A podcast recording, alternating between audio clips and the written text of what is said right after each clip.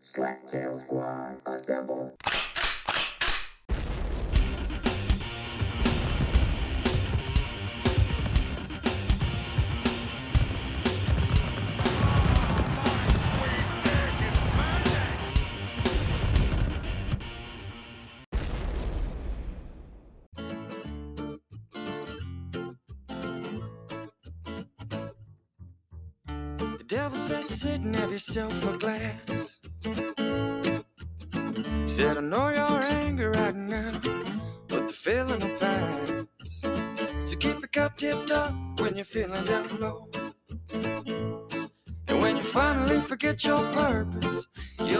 You'll be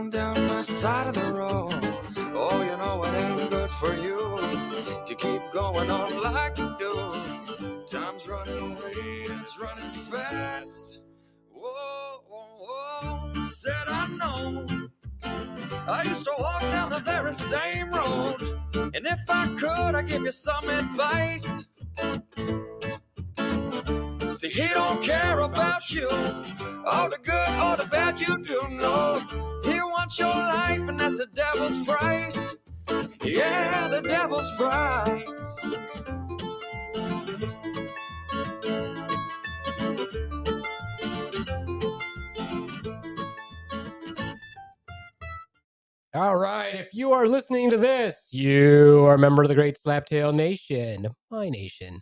And who am I? I'm the Beef Man, master of the universe, creator of all things great and small, and Lord High Commander of the Great Slaptail Nation Army. And of course, if you're wondering why you heard additional music after the intro for the Slaptail Squad, it's because once again, it's a team up. It's a team up, it's a mashup. It's much like uh if you took Batman, me from DC, and you took uh Wolverine from Marvel and put them in the same comic. That's what you would have. So with us today here, well, it's me in the Beaver Den. It's Swan in the Beaver Den. So I guess we'll introduce Swan next. Say hello, Swan. Hello, Swan. But also with us at uh the monster's lair is the monster himself, the monotone with a microphone, the trailer park monster, the dark lord of Brown Town, JD Hutchins of the monster's lair. What a wonderful intro. Thanks for having me. All right. Well, are we having him or is he having us, Swan? Maybe it's mutual. I mean, it's a matchup. It's a team up. We're Yeah, all having It's each a other. collab. Right. Good thing Mike's not here. Yeah, He'd that would have popping been. one off right now. Maybe rubbing one out in the corner. Anyway, Anyways, anyway, it's good to be anyways. back. JD, what do you got going on? What, what's been what's the update for you? Lots of work. Work, work, work. That's totally Trying you know to, that's uh, like an American thing to say. It's always we're working and it's busy. But what's really going on with you? What tell us tell us some insight into the the, the trailer park monster himself. Um, let's see. Well, uh, just doing the family thing, being a dad, living that dad life, Excellent. trying to raise the heathens as bad as I can get them to be, so they can wreak havoc out into the world and be my minions of chaos. You know how that Mm. goes. Nice. Nice. Dad goals. Yeah, that's what all dads want for their daughters. For them to wreak havoc. Like Why little- not? Yeah, little spawns of hell. Sure, why not? Uh Swan, any updates on your end?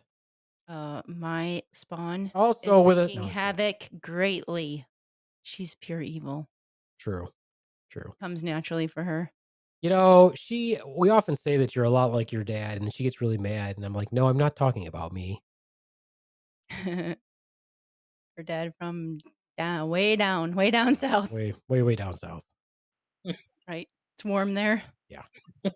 That that would be the father that I'm talking about. Right. Right. Anyway, well, this is really super exciting. We are we are together again. It's some more monster cryptid alien time. This is an exciting time to be alive. Honestly, did you see that they've got the website up, JD? The new what is it? Uh, AAR dot mil. Is that what it is? Sure. I don't know. somebody, anyone? I'm telling you. Ah, here it is. It's AARO dot mil. Not to be confused with AARP. Correct. This is called the All Domain Anomaly Resolution Office. It is official government site. And if you go on it, guess what? There isn't much on it. Surprise! It's uh surprising considering that everyone trusts the government right now these days. Huh? Yeah, I, I feel like it is kind of annoying though that uh, no one seems to be super excited about the fact that they're basically saying that uh, alien life or alien stuff is a thing. Yeah, it's They're saying airborne objects. So they're not necessarily saying aliens, but they're not denying it. An object could be an alien. I think it's a generational thing too. I don't think these younger kids of this younger generation are quite as excited about it. Um, as opposed to like if they would have released this information in the '90s, at like the peak of, you know, a lot of the big UFO stories that were out at that time. Um, I think these kids are more. I don't want to say desensitized, but like it's not a surprise to them. Either that or they're just not observant. They don't look up. Yeah, I guess It's not even that. It's uh, how can you not be excited or intrigued by the possibility of interactions with actual alien life forms, alien organisms, the fact that we're seeing stuff that's fucking just totally fucking weird. You know, reading this uh the two books that I used as my resources today are The Mothman Prophecies by John A. Keel and Operation Trojan Horse by John A. Keel. And awesome, of course, but there was so much UFO shit going on in the 60s that he talks about, but they've been going on forever.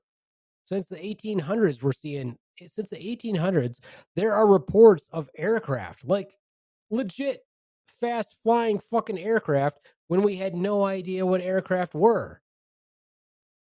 And I'm sure it goes back even farther than that.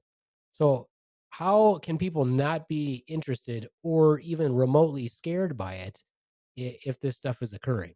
I, I'm predicting that we're going to see a lot. We're going to have a flap. That's what I'm predicting. you think so. Yeah, I, I think so. I, I blame TikTok. for rotting everyone's brain. Yeah, everyone's too busy making their next dance clip video and not really paying attention, trying to get famous on the online on the internet. So, Yeah. I- I think that plays into what Swan said. It's just not a big deal to them because they're interested in other aspects. More vanity and self whatever than other things around them. A broad generalization. I'm not saying all the kids of this generation are like that, but I mean, it seems to be the general consensus. What I found interesting from reading Operation Trojan Horse, where he's talking about lots of different sightings. I mean, the book is just filled. I'm not even like halfway done. So it's just filled with all these different reports. And he really screened out ones that he thought were like basically more legitimate type reports. But one thing that I thought was really interesting is, in my opinion, if there was a report of an aircraft or someone stepping into an aircraft or an object, if they described it like stuff that was available at that time in their world, then I personally would discount it. Because if you can describe something in the interior like the stuff that we have, then it's not an extraterrestrial machine to me. Mhm. Because why would they have stuff just like us? If we had stuff, if if we had that stuff, then we would be doing what they do but the reports where they're like, I have no idea how this propelled itself. I had no idea what kind of engine they used, things like that, where they just literally couldn't describe it in terms that they were familiar with. To me, that seems more legitimate than somebody going, Oh, they were operating a hand pump and that's how they were going up and down. Like, no, they weren't. You're a fucking nut. Right. Well, that's like one of the stories we're most likely going to discuss today with the the Woody Derenberger thing, and the uh, kerosene lantern shaped craft um, Mhm. that Indrid Cold supposedly emerged from. Like, you know, that's it's so descriptive and so unique to any other type of craft that they w- would have been available at that time. You know, it, it makes that story stand out because it's like, okay, if he's making this up, like he must have a crazy imagination to have that many details and descriptions about this weird craft. So it, to me, like the more specific a description is and the more details it has, it kind of gives it creed. Yeah. My research didn't talk about that, so we should probably review that. Your research didn't talk about it. No. What what extensive research did you do, Swan? Uh, I watched Men in Black. Oh, fascinating. Well, you know Yeah. there are some takeaways from Men in Black. I don't know if you know that. I mean, there probably are. Well, I mean, they didn't come up with some of that stuff by themselves. I mean, there is uh let me say this. This is my most important observation from reading the Ma- Mothman prophecies and getting halfway through Operation Trojan Horse. And I'm sure that I'm going to read I have like 5 John Keel books that I'm going to read. Here's my biggest op- my observation from from the books that I've or the stuff that I've read so far. John Keel, amazing investigator, super super horny. This is true. Super horny. Super Yeah. horny guy. He wanted to like do it with an alien. or Nope. What? No. Just in general. Okay. Swan, although you have done no research essentially, you've really only read, you've really only watched Men in Black. Every time John Keel encounters a woman in his investigations, he describes her. Hmm. He doesn't just say, Oh, I talked with Mrs. Smith about this encounter. He says, Mrs. Smith, a voluptuous housewife with long blonde hair and large breastises, saw this object at 9:30 on a Wednesday. Hmm. He doesn't say large breastises, but he does describe pretty much every woman he encounters. And if they're not attractive, he's like, uh, a rather homely homemaker, Miss Johnson was Did you describe men? Like, no, not, not at all. Like just Not Mr. at all. Smith. Yep. Okay. he doesn't. Hmm. Interesting. every woman, he's like voluptuous, comely, uh, homely, uh, whatever. It's it's hilarious. The whole time you read, I'm like, this. There's probably some really important shit in here, but this is all I seem to be able to focus in on is how funny it is that he describes every woman he encounters in this book. Hmm. Reading reading along to his writing, you can almost hear the saliva hitting the page as he's writing during certain passages. Well, but So- the guy he never got married. I did one more research. I watched or listened to this podcast that Ours? had Good no, for you. Oh. No, I listened to yours, yes, but no, another podcast about the Men in Black. But that guy, it was like from the late seventies, sixties, uh, east of the Rockies with Jim Keith, and he like talked all about uh Men in Black. But he made whenever he interviewed a woman on there, he like discounted her story. But he talked to the men. He was like, "Hurry up, hurry up, hurry up!" If he was Mm. talking to a woman, like he just kind of discounted it, like she was crazy. So I was like, hmm, that's interesting.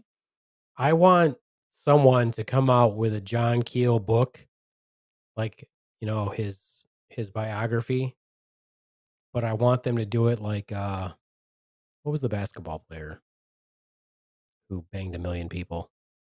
Oh, that was uh uh oh crap. I think I have his book. Walt Walt Walt, somebody, uh, Wilt Chamberlain. there you go. yeah. Thank you. Wilt there we go. I want I want somebody to do a biography on John Keel as if he's Wilt Chamberlain. Because he came across a lot of women, but I was like, oh, poor John Keel, super horny, but we never hear about his escapades. Just a total fan fiction about all the women that he encountered during the Yeah. interview process. Yeah, somebody needs to do somebody do that. Come out with some John Keel investigator chronicles, which is just basically all based on regular human interaction porn, humanoid porn, Bigfoot porn, all that good stuff. That's what I want to read. It's it's gonna happen now because you put it out there, so someone's gonna hear so. this. Let me put that into the universe. We need some good John Keel based fan fiction porn. You haven't like Googled to see if that's a thing. Maybe it already is a thing. I doubt it. Not Could be. not not the kind that I would imagine.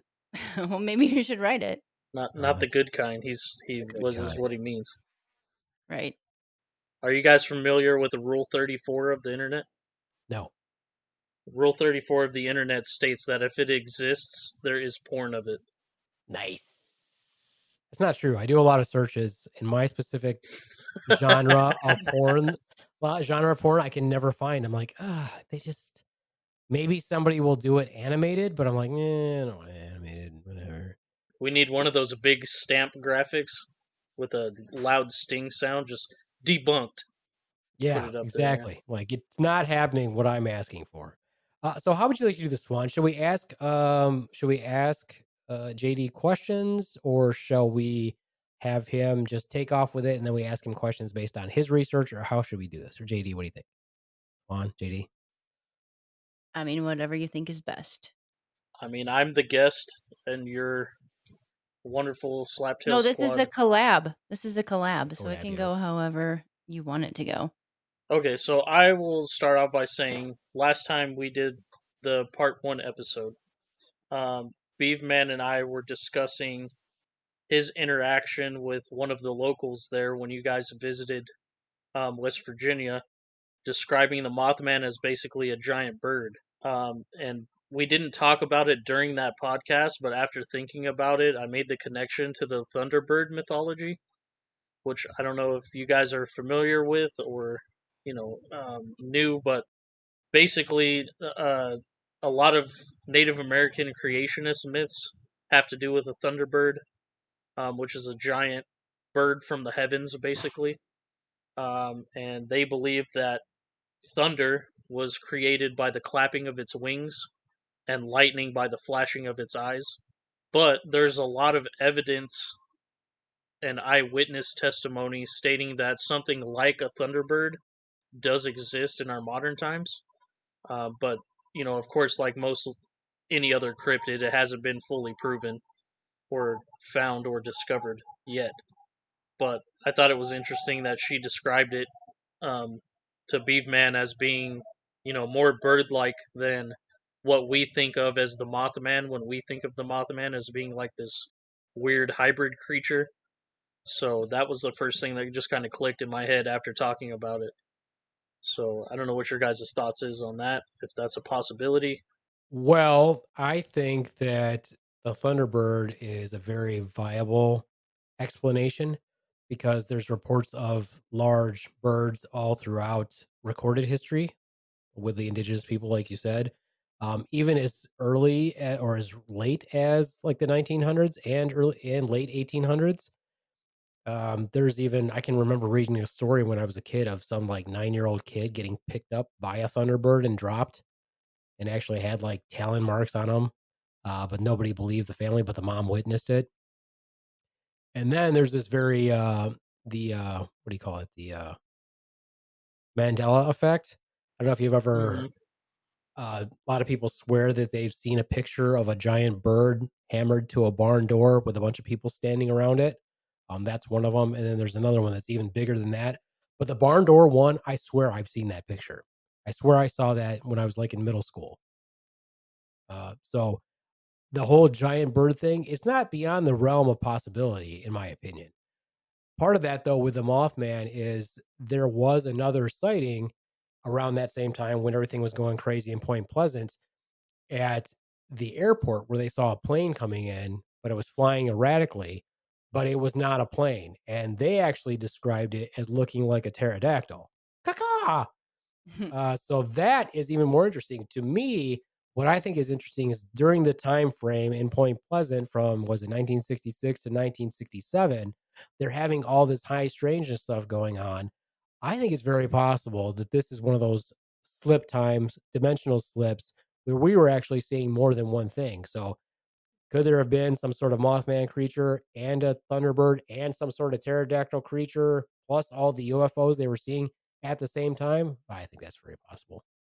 Well, you know what they say about pterodactyls, right? Uh no. Uh, you can't hear them going to the bathroom because the P is silent. Hiyo. Hold Nice. on.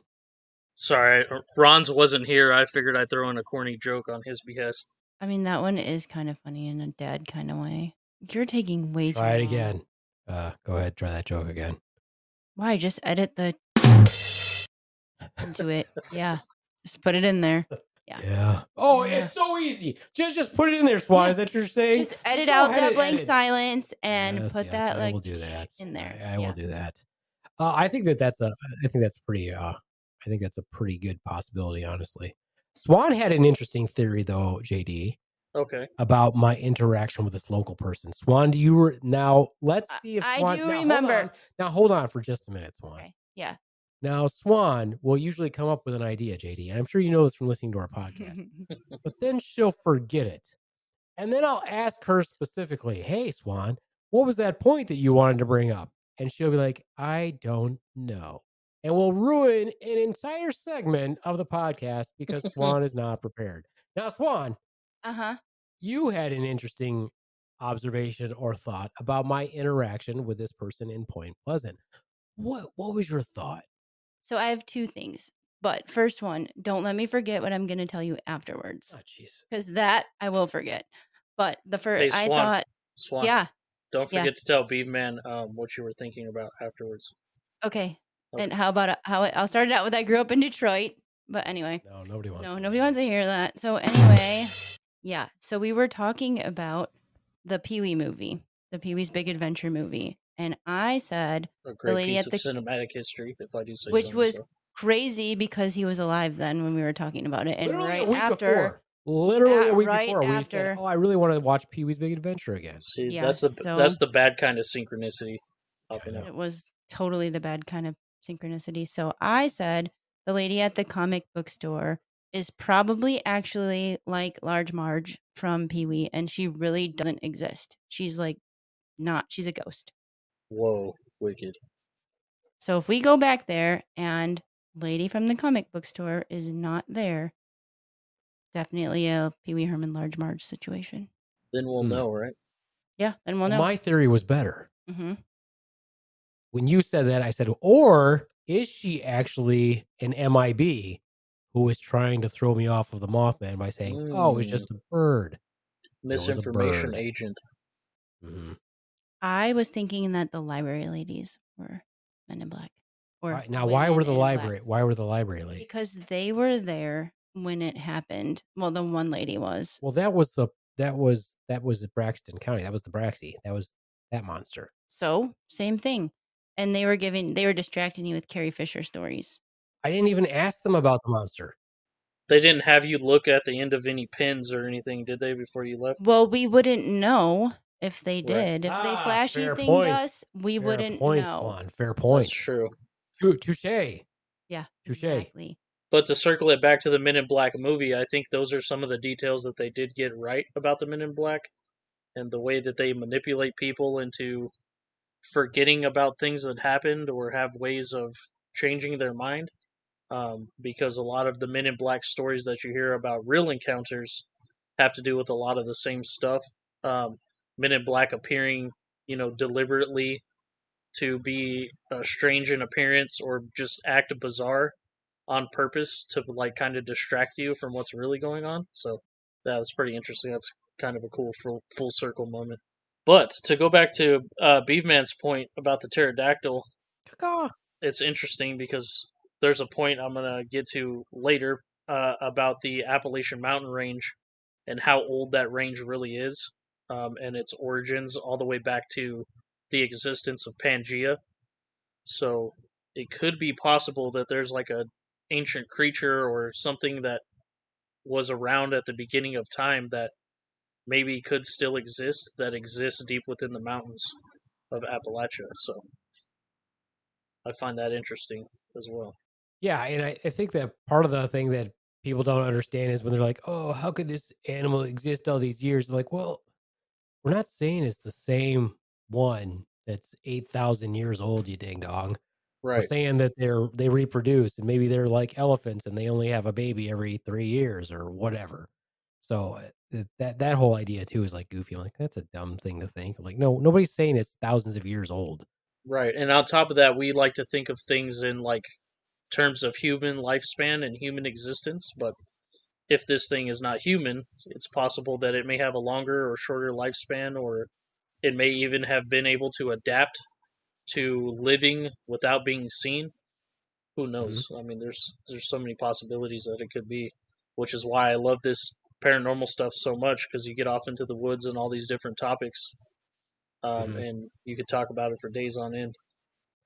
Yeah, and the idea that you can't, they're like, oh, well, we haven't found any evidence of it. And we have like, like, okay, but honestly, the only way to quote find evidence of something would be if you put every single person in our country online and had them walk from one end to the other end and push everything out in front of them or had somebody you know the same thing on the other side.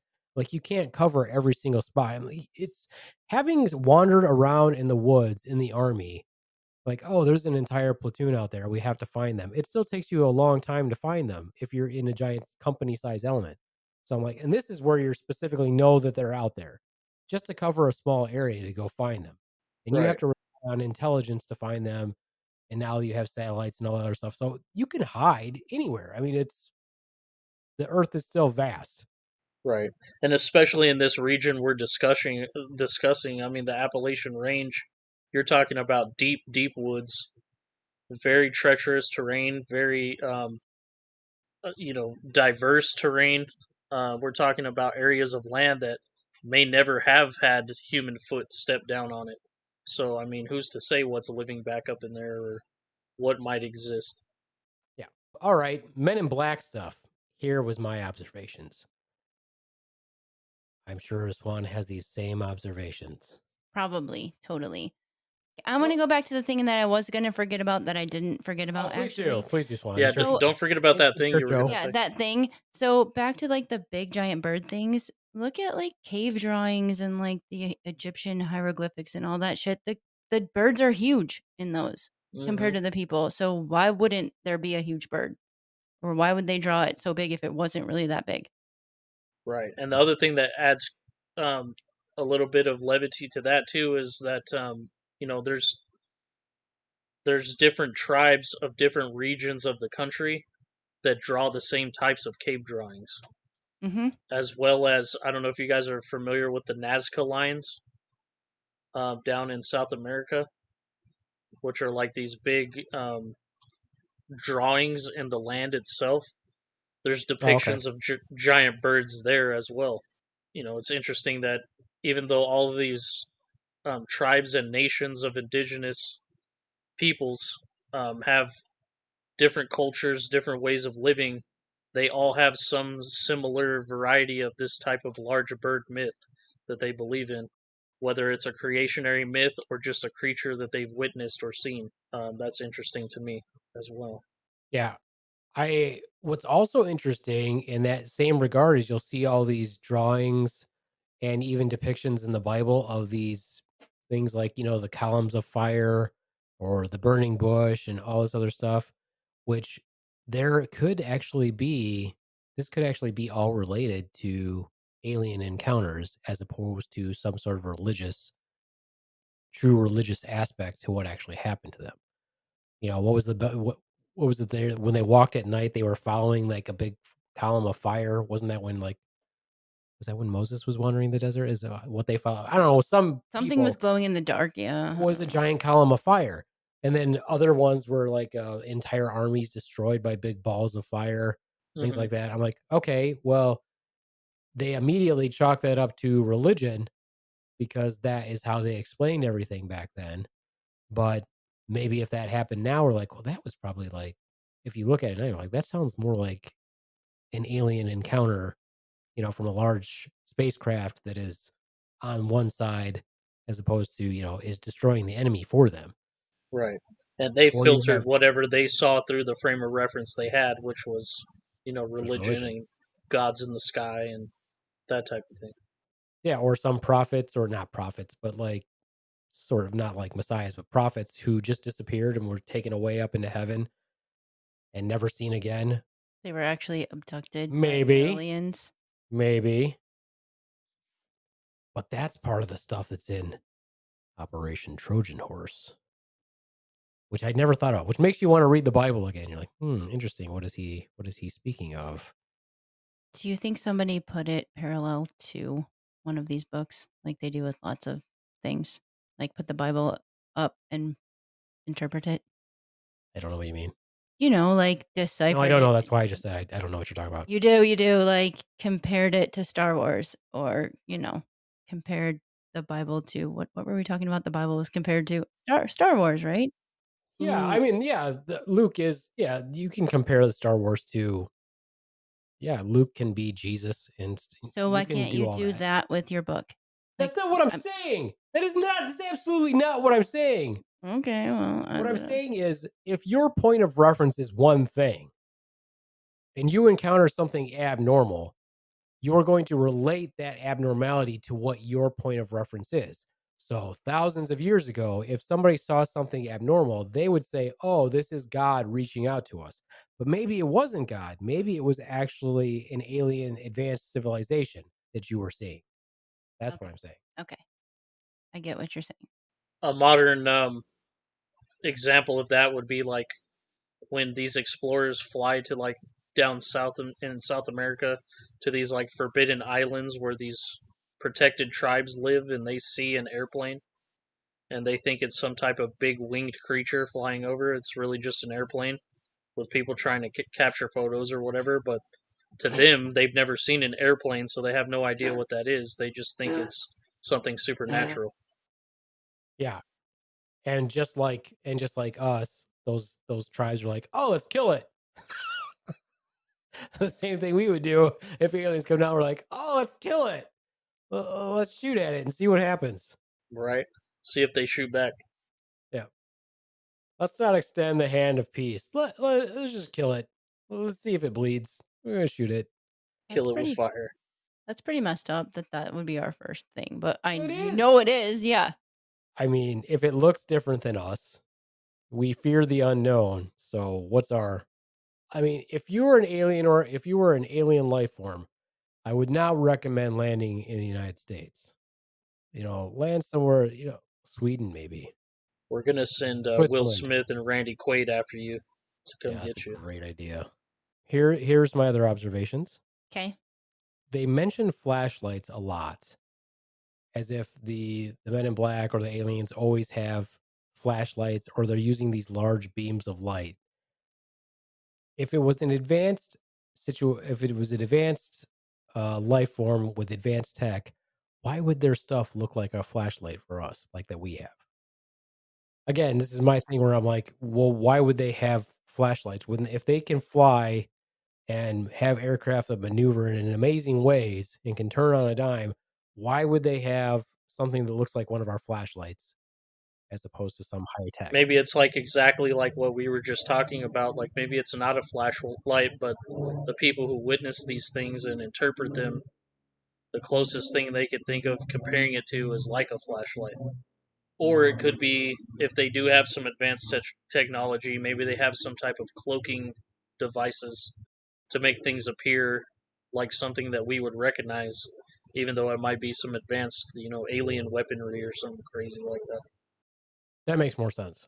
Yeah. Or I was gonna say, what if they were trying to make it look like things we had, just like JD said, basically. So you what yeah. you're saying I just is copied what JD said. So what you're saying is what They're dumbing it say- down. I just want to say this. Yes. So what you were gonna say was J- basically exactly was exactly thing. what JD said, Mhm. but instead of just I agree with you, your JD. head and I agree with you, JD. what you decided to say was I was what I was gonna say is also what I'm about Yeah. to say, which is the exact same thing that JD already said. I was just doing what Ron's does.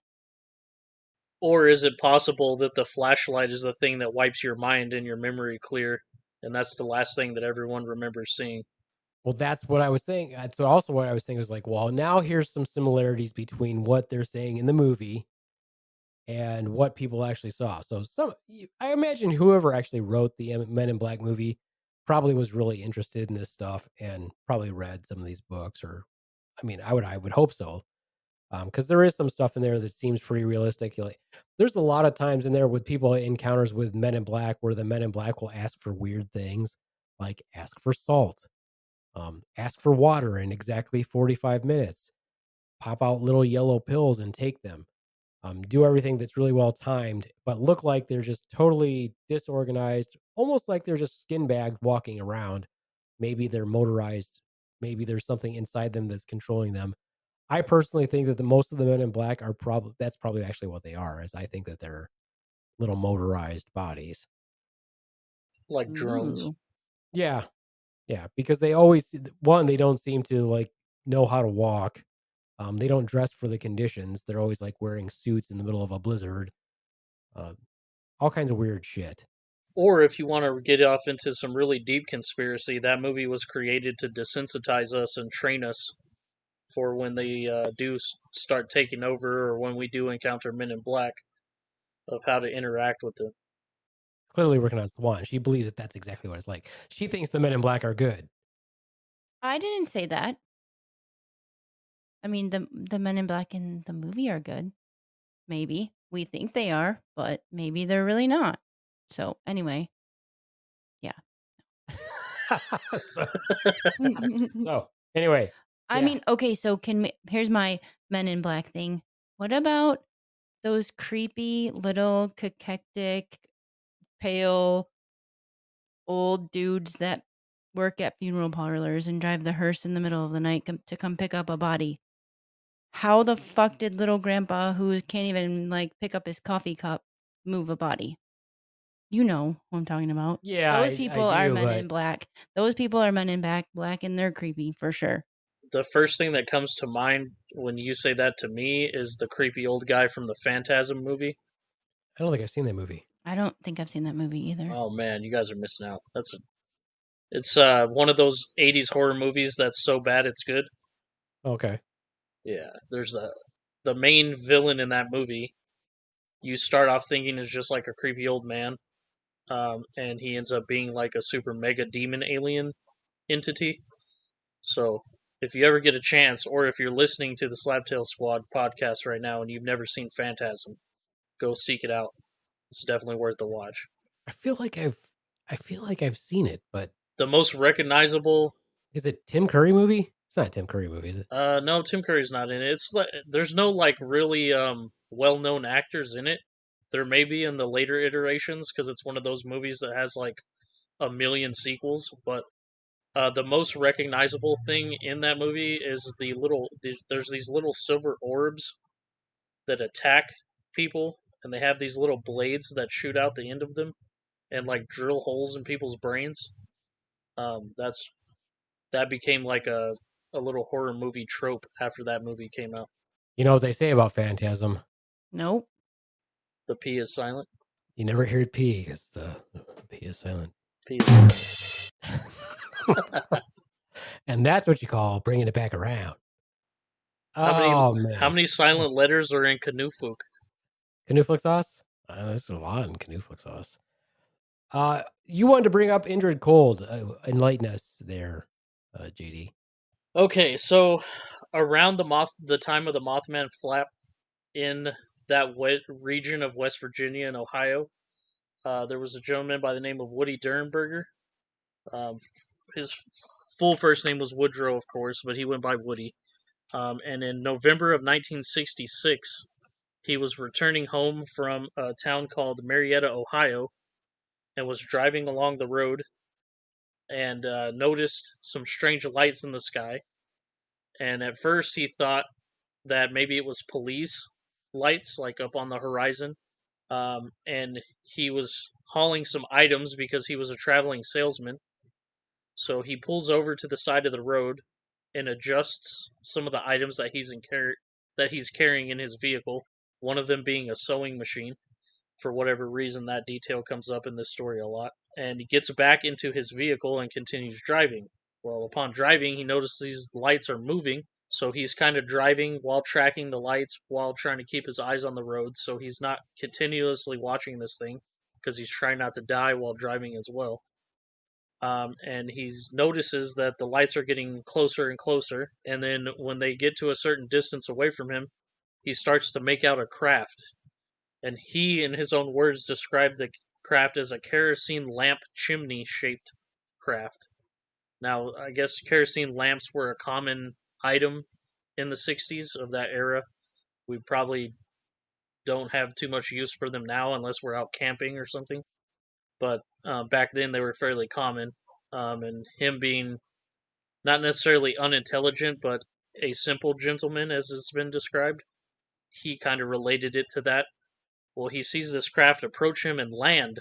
Um, and while it lands, he sees an opening of like a rectangular shaped door pull back and open, and a walkway extend out.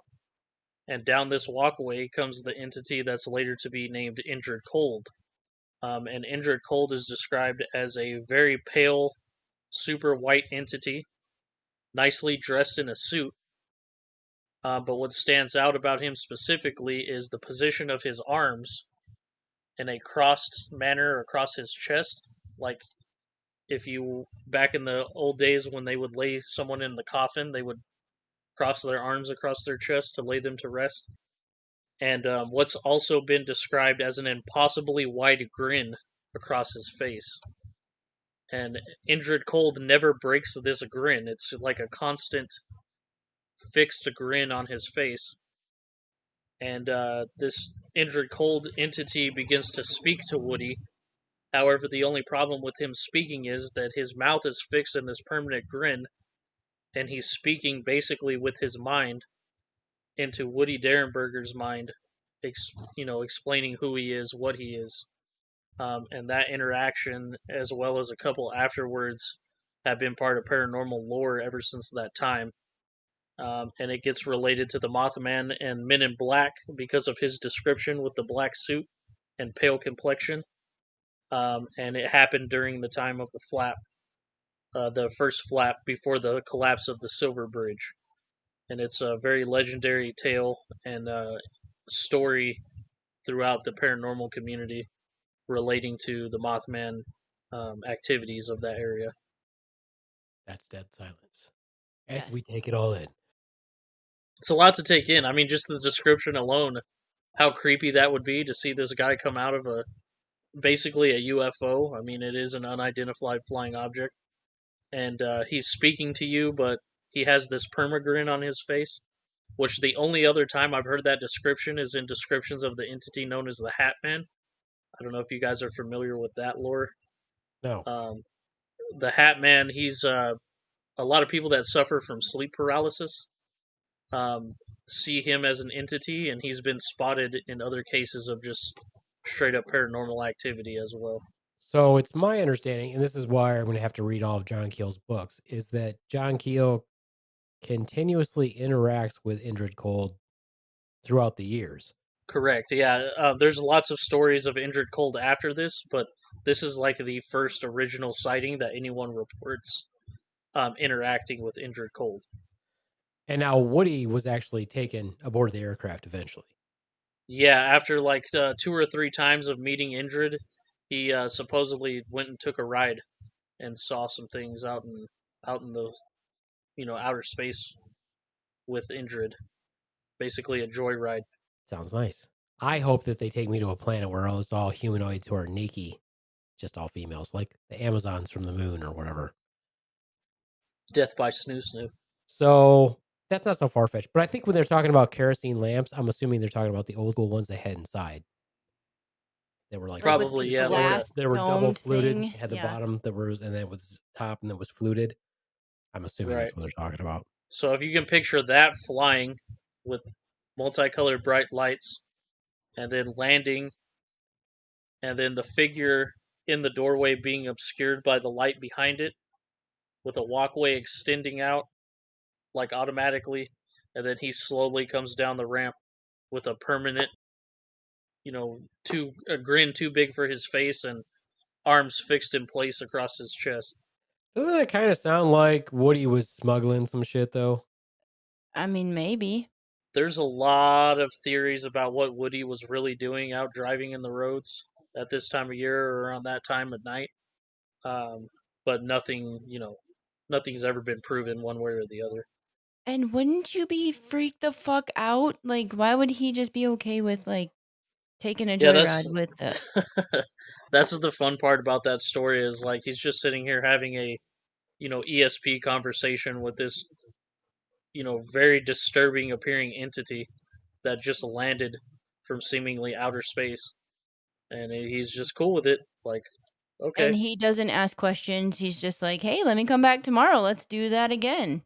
I So mean, the way I they don't des- the the way they describe it is that he's so taken aback and in shock by this encounter, like he's lost for words. He has no idea what to do, what to say. Um, and later on, he is very kind of reluctant to tell people, obviously because of the stigma. It ruined his life, basically. Yeah. Yeah. Um, but so yeah, he It's one of those things where he thought about questions and things after the fact, but in the moment was just so in shock and taken aback he didn't know really how to react. So he just kind of had no choice but to take it all in. Well, I have a theory on that why people don't freak out, Swan. because your body tells you not to or they the entity like has this calming thing that doesn't make you Yeah, they hit you with some sort of neurological agent or some sort of, or they secrete some sort of pheromone or something that actually calms you. I, I can believe that yeah or just like if you're in a traumatic experience or something like that your body like forgets all of that and is not scared because of whatever reason Yeah. The other possibility too is that some of these experiences, if you want to look at it from purely a we're the only ones in the universe thing, is that you actually experienced some trauma, but your brain developed a defense mechanism, and that's what that's what your actual false memory is. I would I guess I would have believed that too. Either either part is true because aliens my whole life I was scared of aliens and ghosts and all that stuff, but everything that I've actually witnessed I was not scared during that. So I don't know. Uh huh. Yeah. Well, I mean, if you look at the X Files, I think in the beginning, if I remember correctly, and if I'm sorry if you're X Files fans and I fucked this up, but if you remember, originally Mulder has memories of his sister being abducted by aliens. Later on, as the season progresses, he's able to have a memory again, but it wasn't actually aliens. That's what his brain filled in. Mm. So, which was the act? Which actually happened? Which one? Which one actually occurred? Do you actually have a false memory because someone, you know, somebody you know, or someone you're actually abducted them, and you filled in this evil entity doing it, or did, or what actually occurred? The brain is very, it's very scary. I've told this before um, when I made when I wrote my Halloween story based off of what actually occurred to me when I broke my neck and I had to have surgery, you know, obviously time you the only thing that you remember from before anesthesia is going under anesthesia and then you come out. You don't remember anything else when you're under general anesthesia, obviously. And so you have this total sensory change. Well, you almost can have like I had basically amnesia. I didn't know where the fuck I was when I came out and when I was in recovery. And so when I was in recovery, the entire room was cold. It was one color, and people were walking around in uniforms. And most of them were like a green or a blue. And I didn't have my glasses either. And I was pretty much blind. I didn't know where the fuck I thought I was on a spaceship because all I heard was beeping. It was cold. I was on a hard bed and I was in a lot of pain and couldn't move and because I was restrained also. So I started freaking the fuck out. And they had to come and like jump on me and they're like, Eve man, don't you remember what happened? Don't you know where you are? I thought I was on a spaceship. You're like, fuck no, I'm on a fucking spaceship. That's- Jesus. That's, what I thought I was. I thought I was I thought I had been abducted and I was on a spaceship. And I was paralyzed and I couldn't move. The brain is a funny, funny thing, especially when you add some uh uh chemical medicine there, you know. Quote, better living by chemistry. Maybe uh and of course that's also a good a good excuse. You know, you can always blow off what people say saying, Oh, you they were probably smoking the ganja or that sort of thing. Are you familiar with the term pareidolia? I got a pareidolia for no. I'm just kidding. Yeah. No, what is a parad what is a pareidolia? So, uh, para- pareidolia is the term that's used to describe uh, the human brain filling in the gaps of what we basically can't conceive. Um, Okay. So, if we see something that we're not familiar with or that seems out of the ordinary, our brain sends signals to our eyes to like, oh, this that's a face. You know what I mean? Or um, like uh, I don't know if you've ever been driving and you're driving behind like a a certain model of car, and if you're driving behind it long enough, the tail lights begin to look like eyes of a face, and the brain just kind of naturally like, oh, that's that's a face, even though it's really tail lights of a vehicle. and Sure, license that plate. that happens to all of us, JD. right? Or like um, what's another one? Like uh, if you stare at wood grain long enough, I, And you I would, start to yeah. you I start to pick images out. those. Yeah, Start to see demons, Swan. Mhm. What the hell is wrong with Yeah. you? When I was sick and in the hospital, I remember telling you this that the doors all had demons in them. Uh huh. Yeah. They, and you can see the shapes and like the faces and the yeah another one is like um the phenomenon of people seeing like the Virgin Mary and like a tortilla or bread, Mm, mhm. and some people look at it and go, "I don't see what the big deal is. Like that's just a slice of bread." But then other people see it and they're like, "I, I swear that's you know it's a miracle."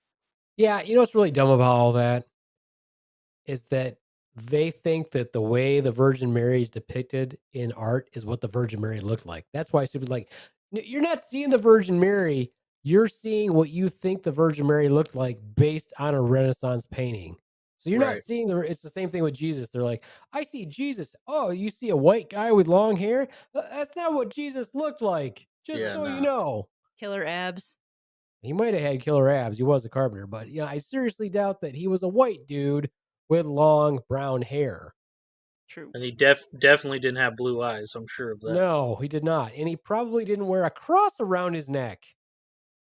That's Hmm. kind of that's probably fucked up right there. Like, that's It is- like Whenever you see pictures like that, you're like, why does Jesus have a cross around his neck? that's terrible. That's like horrible right there. uh, fucking idiots. Here was my funny thing. Did you read? Um, so Swan, I of course did not read the Mothman prophecies, as I have already stated. But there is a there is a story in there about uh, Mary Hyre. She was the she was the reporter in uh, Point Pleasant, and so she covered all this stuff really super extensively. And she was sitting there working, and she got visited by Men in Black like very frequently. Didn't know what the fuck was going on, but she got one of them came in and was like, uh, "What would you do if somebody told you to stop, you know, stop writing these articles?" And she was like, basically, she's like, "Well, basically, I'd tell them to go get bent, you know." But this one person comes in and they were like tiny, and she had like a ballpoint pen on on the desk or whatever, and the person like was playing with a pen like he'd never seen a pen before, and so she just says to him, um, "You can have that if you want." And the dude laughs maniacally and runs out. runs out of her office. Like, that's hilarious. Did he take the pen? yes, he ran off with a pen like a freaking maniac. He, Like laugh. That's just hilarious. Like that's one of the most funny stories out of all of it. He went to some crazy alien lab somewhere and like reversed engineered an ink pen and brought it back to his his people and were like, check this out. And they're like, "What the fuck is this for? We don't write. We don't. What are we? What are we gonna do with this? Nice job, Ted. Send you down there for one thing and one thing only, and you come back with this. Fucking weirdo. That was probably like his best souvenir. I mean, Yeah. that's pretty cool, actually. Actually, I was thinking it's not Indrid Cold that John Keel kept interacting with, right? It was Apol. Isn't that who it was? I think they're somewhere along the line. I'd have to go back and look, but I think they're related somehow. Like he's introduced to other entities through Indrid Cold from like this other dimension, I guess. I don't. Yeah. It gets it gets weird. Yeah, I was wondering, just reading because I'm only part way through, but I, I started reading one of the other books. I can't remember which one it is, but I was it, it was one of his books. It, it's almost like he's having a continuous conversation with somebody. So I was like, "What the fuck is this all about?" And it's all about Apol or Mister Apol or whatever his name, Apol.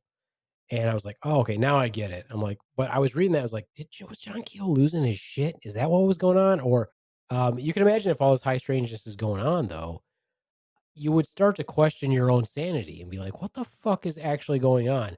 Is any of this stuff actually happening? Or is, I mean, because he's talking about his phone being tapped, you know, he's getting all these crazy phone bills, which back in the day, you wouldn't get phone bills if you weren't using your phone all the fucking time. But he had like astronomically high phone bills. So was he actually losing his shit or was all this weird shit actually happening to him? I don't know. I don't know. That makes me question lots of things where people are talking about things and they get labeled as schizophrenic or crazy or passed off as it's not real, but maybe some of that stuff is real and we just discount it because we don't understand it. Well, I don't think anybody said he was crazy. So he was thinking he was crazy? Well, he was wondering why all this shit was happening. I mean, like he he literally legitimately what like you have to remember this is in the 60s, right? So tech wasn't as good. It's not like if somebody tried to tap our phone now, like we couldn't find figure that out. You could probably get an app that was like, hey, somebody tapping my phone, you can figure that all out because we have such great tech. But he was legitimately having weird shit happen to his phones, finding shit in his phone receivers, calling the phone company, and they're like, oh, you have a drop in power, which usually means that you're getting tapped. I'm like, well, who's tapping my phone? They're like, well, you don't know. You know, so the the amount of stuff that was happening to him probably was legitimate, but like who was doing it? Why were they doing it? That's what's Mhm. weird. And he was getting random visits from quote Men in Black as well, aside from Indrid Cold, because a lot of the belief is that Indrid Cold himself was a Men in Black, but he was like a different species or breed of Men in Black, which is why he appeared so strange. Um, but then after the meeting, he was getting visited by the traditional Men in Black that we always hear about, with like uh, the black suits, the black, you know, flat brimmed hats, the glasses, pale skin, looking similar, um, that kind of thing. So, Brand new 30 year old Cadillacs right. that they drive with no lights on. Yeah, maybe it's very possible though. But you know, there's this whole theory that, and see, I'm not big on that whole alien war thing that's going on. But I don't know if you know this one, but there's supposedly like semi good aliens and semi bad aliens, and they're tugging us in different directions based on their own agenda. Well, I mean, it probably would make sense because that's like happens in real life. Well, I mean, there's like grays and reptilians and all this other stuff, and you know, supposedly they've there's some that have been influencing us for a long time, trying to help us out so that we could be uh, in opposition to the other bad guys. So then how do you know which ones are the good ones and which ones are the evil? And I guess it depends on which agenda you're going for. Yeah, yeah, I would say so. I mean, I wouldn't know. I would just say, obviously, though, if you're going to name something reptilian, probably not going to be on our side.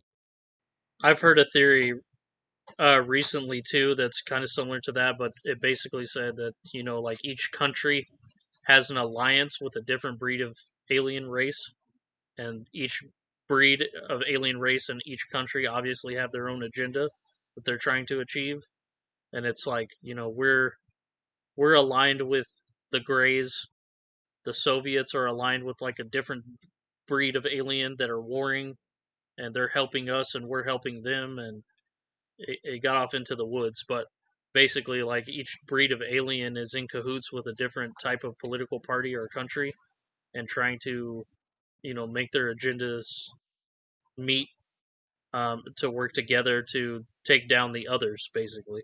Which you're like, okay, that doesn't make, in the grand scheme, if you're looking at it, that makes no sense because you're like, okay, shouldn't we like all be together as humans in opposition to them instead?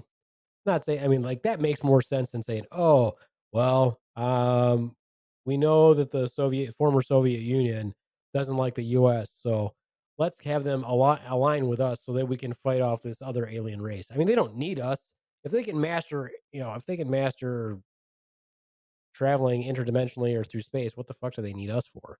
the The way it was put to me was basically that we are we're foot soldiers for them. We're we're Operation Get Behind the Humans.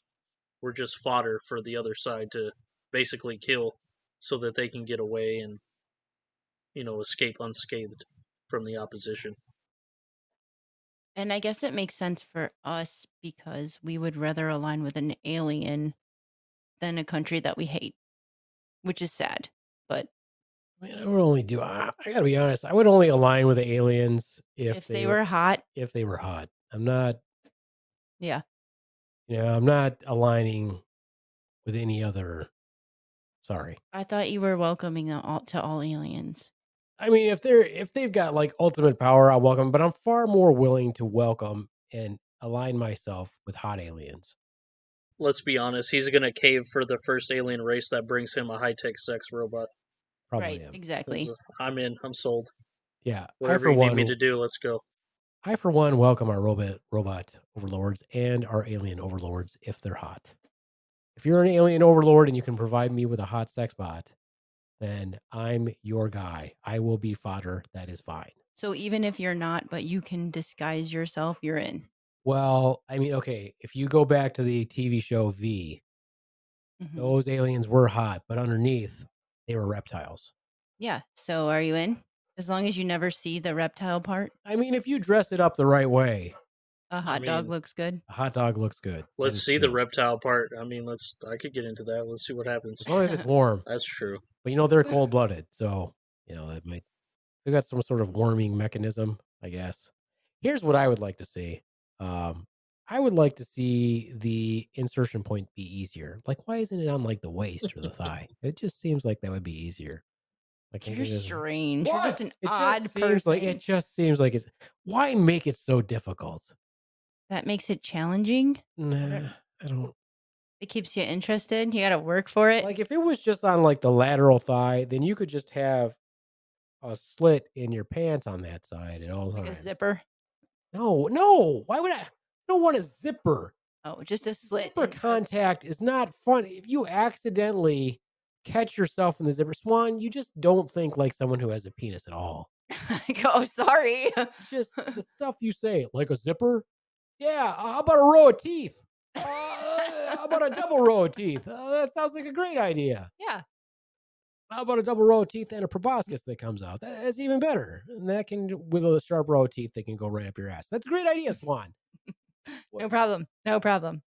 Jesus. Now your imagination is going in weird places. Swan, what other what what brilliant things did you have to? What notes do you have there? Well, so are the men in black? Are Are the mall? yes, we are. No, we're not. Are they like paranormal people, or do they work for the government, or are they? Like, I have lots of questions. So, do you think, or I are think they? they, are entities from another region, planet, dimension, whatever you want to call it, that are put to use for the government. But I'm starting to lean the other way of like what Beavman said. Maybe they're just drones. Maybe they're they're not actually people at all. Maybe they're just sent out to do bidding of people somewhere else. So they're just in a, like you said, a drone, and inside is something else, or robotically, or robotically. Yeah, what is it like? controlled? Um, I think Or is it, remotely is it the second Men in Black movie? Might even be the first. the first one where he's like the little tiny thing inside the big. Yeah, and then Human and then like the body is performed by Carel Struycken, who is the guy that played Lurch in the Addams Family show. And then when they go to meet at that cafe, and he gets capped by that alien blaster or whatever, and then his face pops open, and there's that little alien guy in there controlling him. Something Yeah. similar to that. Mm-hmm. Yeah, that's what I think. I think it's some sort of biologic robot or drone or whatever. And they like whatever. Eh, like if you're if you're an advanced civilization, because that's what we're suspecting, right? They're Right. that they're trying to be, subvert us or whatever. Why would you send? Why would you send your people, you know, into this hostile environment?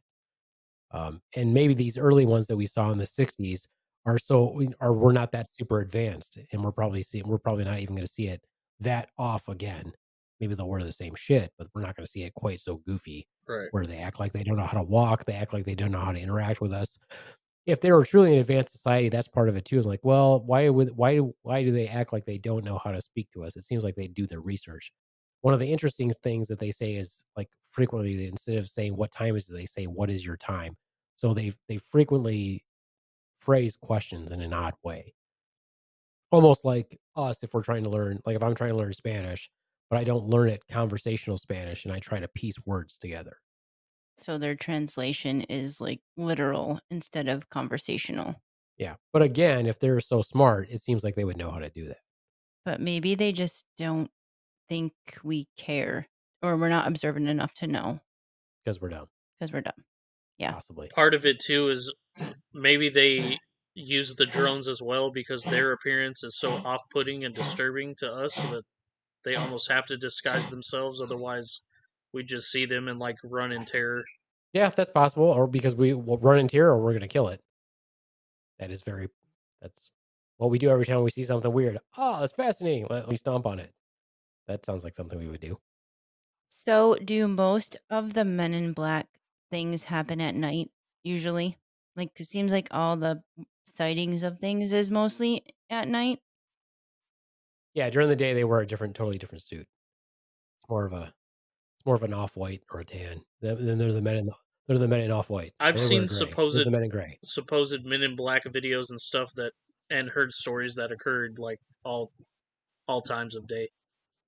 The the most famous one is like a, a video surveillance footage of a hotel, where these two guys dressed in like the stereotypical Men in Black attire with the the black brimmed hats and the suits walk into this hotel and they're like twins of each other.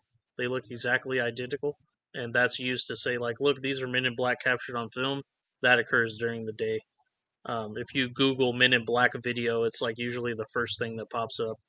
So I think they occur anytime they want to occur, basically. Now, what would be interesting is if we see actual footage then, and then like 20 years from now, we see footage caught again, but they look exactly the same. hmm Like no aging, nothing like that. That would be pretty crazy because then that would support my theory. Like maybe they just mass produce a bunch of them, looked a certain way. Or maybe they got like five models that they use. I mean, yeah, I think they would have to be a little different, like you said, different models, so that it doesn't look suspicious. But it is suspicious. I don't know. Yeah, but if they're, uh, I mean, that also gives them too much credit, thinking that they're giving us credit. You know what I mean? Yeah. In other words, they're like, oh, we could we could make five models that look like this, and we could use them for the next thirty years because that's that's cost effective. If that's the case, what was going on with Indrid Cold then, and why did he appear so out of whack? He might have appeared at the wrong time too. Right. I think that it's not just like I said before. I'm like, I think it's not just a dimensional thing. I think it's a time space thing. Right. Interdimensional. A lot of them are popping in. You know, they they could be from. Even he could be from like the future, as opposed to being from a different dimension at the same time as us. Hmm. Or is it possible that he's like a rogue Men in Black and his vessel and or you know drone suit exterior was damaged or something in some type of way? Yeah, and it just has no facial expression. Right. He's just stuck in that permanent creepy grin. Oh, Yeah, now gives a I shit? kind of feel sorry for him. It's not him. That's his suit. Okay, well, I feel sorry for his It's his- suit. It's his Edgar suit. His Edgar suit. Yeah. Yeah. More sugar, please. More sugar. More sugar. The other thing I think is ridiculous is all the theories that they're like, why are they here? Ah, they want to make a hybrid with us. Like, Mm, mm, I'm like, we're pretty much genetically fucked. Um, I feel like they should be picking someone else. Again, I mean, if they're hot, uh, that's fine. But if they're not, I don't see the point in the crossbreeding. Not going to make a better species. so, do you think that they can time travel?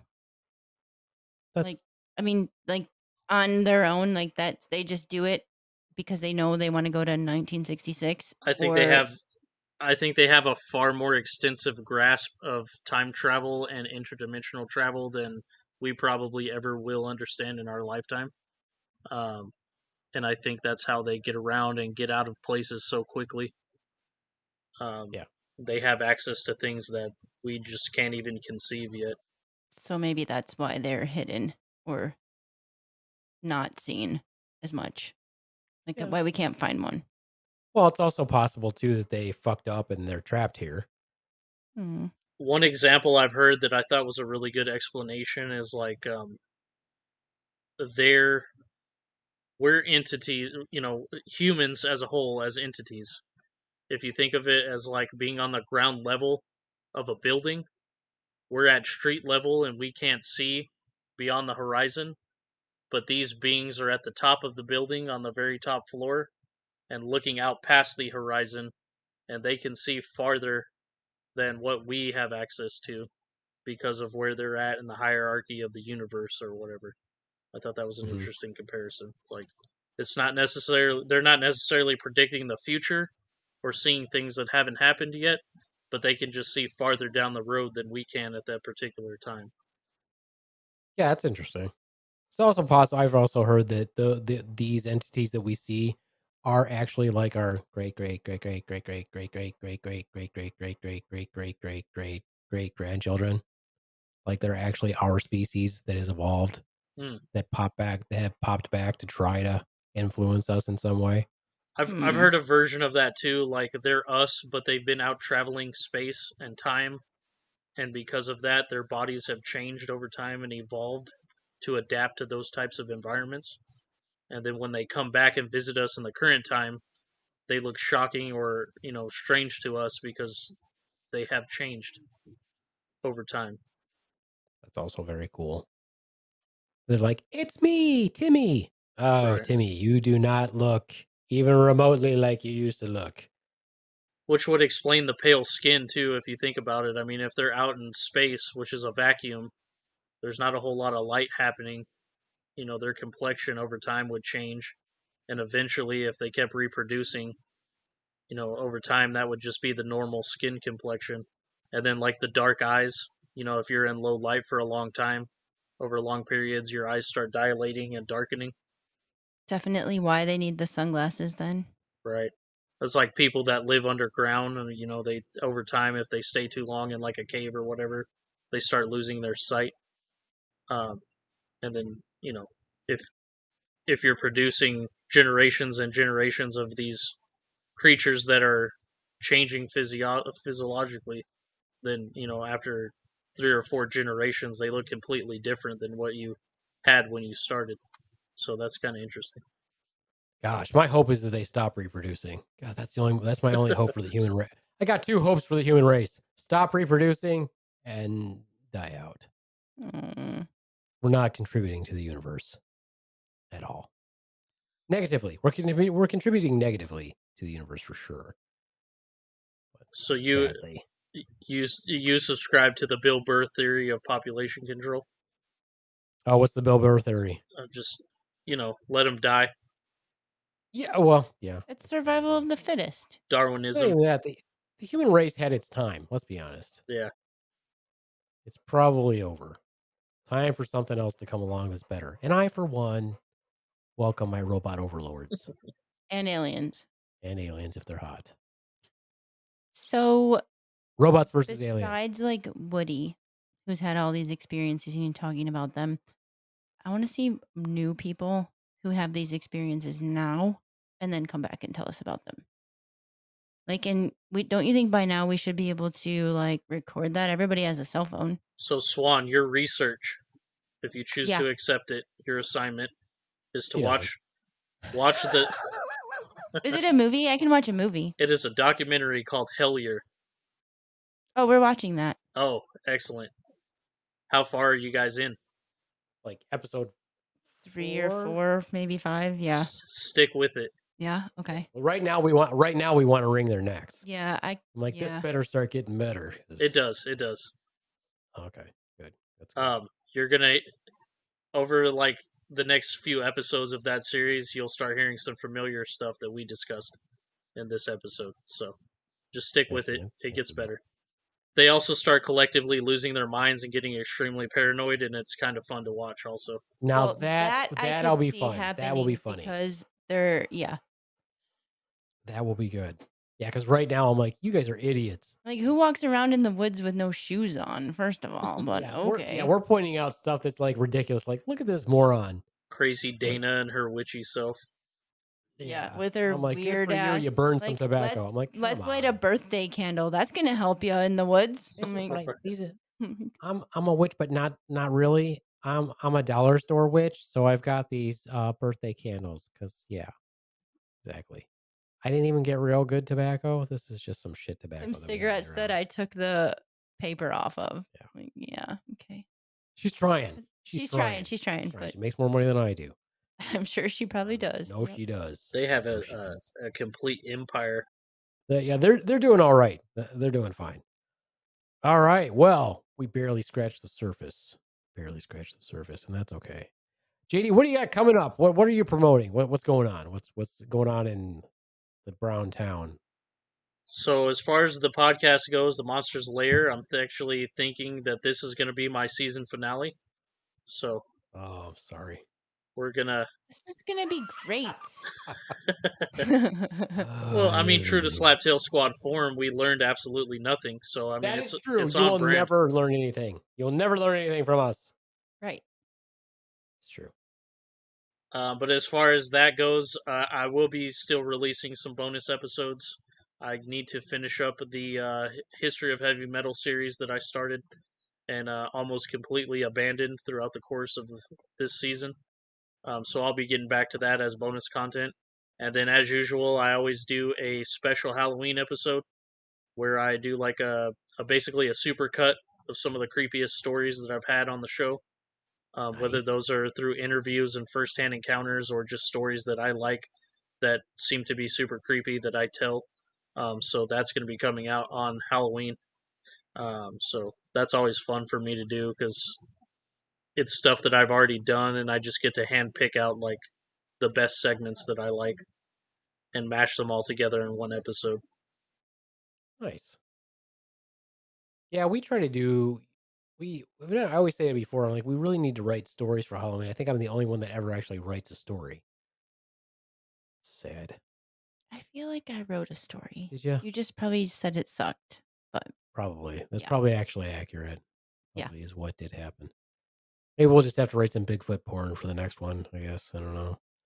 Uh, Swan, you know, Swan. I just realized we've never been on the Monsters Lair. I, We have not. never been on the Monsters Lair. We have because we were you were on last episode of the Monsters Lair. Right. You, you've appeared in the Monsters Lair as content, but you have not been in the Monsters Lair as guests. All right. Right. So That's all right. we got to work on That's that in the upcoming uh, upcoming seasons. That's fine. We don't. We don't need to be on. That's fine. Yeah, That's okay. Now I want to hear That's right. your uh, your Uh, crazy that's military ghost stories, John. Uh, that's fine. Uh, so I guess uh, what do we got coming up there, Swan? What, what do you want to promote there? I think we should promote the upcoming comedy show at the Crawl Space Theater on September 22nd at 7:30 p.m. We can post the link so you can get tickets. We have some great comedians that are super funny. And The venue is great. It's hosted by the Beavman We have some great super. We have some great comedians that are super funny. and, And, the beef the Beavman. Man. And the beef man. He's got heart. It's actually funny, Swan. Yeah, was it? Was uh, probably never, never, ever happen again. I. Uh, I, you know, I, I, it's interesting because um, I think maybe three, I'm going to say four, four stand ups in, I was like, eh, I don't need to do this. But now I'm like, eh, it's not that bad. I kind of enjoy doing it. Like I did yesterday, I did some time, but I wasn't planning on it. Um, I was just going to watch some folks uh, for somebody that I was considering. I'm considering putting on a show, uh, and I wanted to see his set. And then the guy hosting's like, "Hey, you, are you, you want me to? You want to do some time?" I was like, "Well, I wasn't really planning on it, but I should not turn down an opportunity." So was But fun. Maybe that was less stressful for you and it just kind of happened naturally. So, Well, that's part of it though, too. Is I don't get stressed at all doing it. I was like, Yeah. "Oh yeah, I'll come up here and try some of my jokes out, and if nobody laughs, then I know not to use that joke." Well, by all accounts, that's how you ply the craft. From what I've heard, you know, interviews of stand-up comedians say, like you just got to get out there and do it, and forget Yeah. about you know if you're funny or not in the beginning stages. You know that comes with time when you learn like oh this this works here, this not. doesn't. Yeah, I think it's just a matter of like anything else. I mean, if you stick with it long enough and don't give up, you know, it'll come. Yeah, Yeah, I did this joke last night that I thought was a funny joke, and nobody laughed. I was like, oh, I guess you guys are. I feel like that's a know your audience kind of situation, though. I thought that that one would. I thought it was a good joke. It was a good joke. But- you know, let me tell you this joke, JD, and you tell me if it's a good joke. Okay. So uh, I was driving down the road the other day, and I saw this sign that said, "Apathy is not an option." And I thought, you know, that's some that's uh, some pretty powerful stuff. But then I also thought, what if you don't know what apathy means.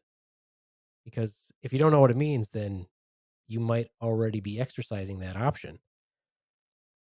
But then I, I was going to look it up when I got home, uh, but I lost interest and I didn't. It's pretty apathetic of you there. But nobody laughed, and I was like, "You motherfuckers don't know what apathy." Just too smart of a joke for the audience at the time, I think. That's what I said. They just didn't get it. Maybe that's it. Maybe you Uh, just maybe you just need to find your right didn't demographic. care. Maybe Right. they just didn't care. Maybe they were just apathetic to your comedy. Exactly. Exactly. Probably. I. uh, But I was like, I just thought that I was like, I think that joke is funny. But I was like, all right. And then you could see you laugh at yourself when you're like, they don't get it. That's Well- funny Well, because part of part of doing stand up though, I, I think that like one, you have to enjoy doing it. Um, and I think it's fun doing it, but when stuff like that happens, I do think that's funny. So, you know, some people are like, Oh, I hate it when comedians laugh at themselves on stage. And but I think it's funny when comedians laugh at themselves on stage because they might not just be laughing at themselves, they might actually also be this is what I've learned is like I kind of laugh at their response to myself because I'm like, if they don't laugh, I'm like that's. I, I thought it was funny. I mean, it's for your entertainment too at that point, right? Yeah. Well, clearly, I'm not entertaining anybody. else. Right. So you might as well entertain yourself. So I'll just entertain myself.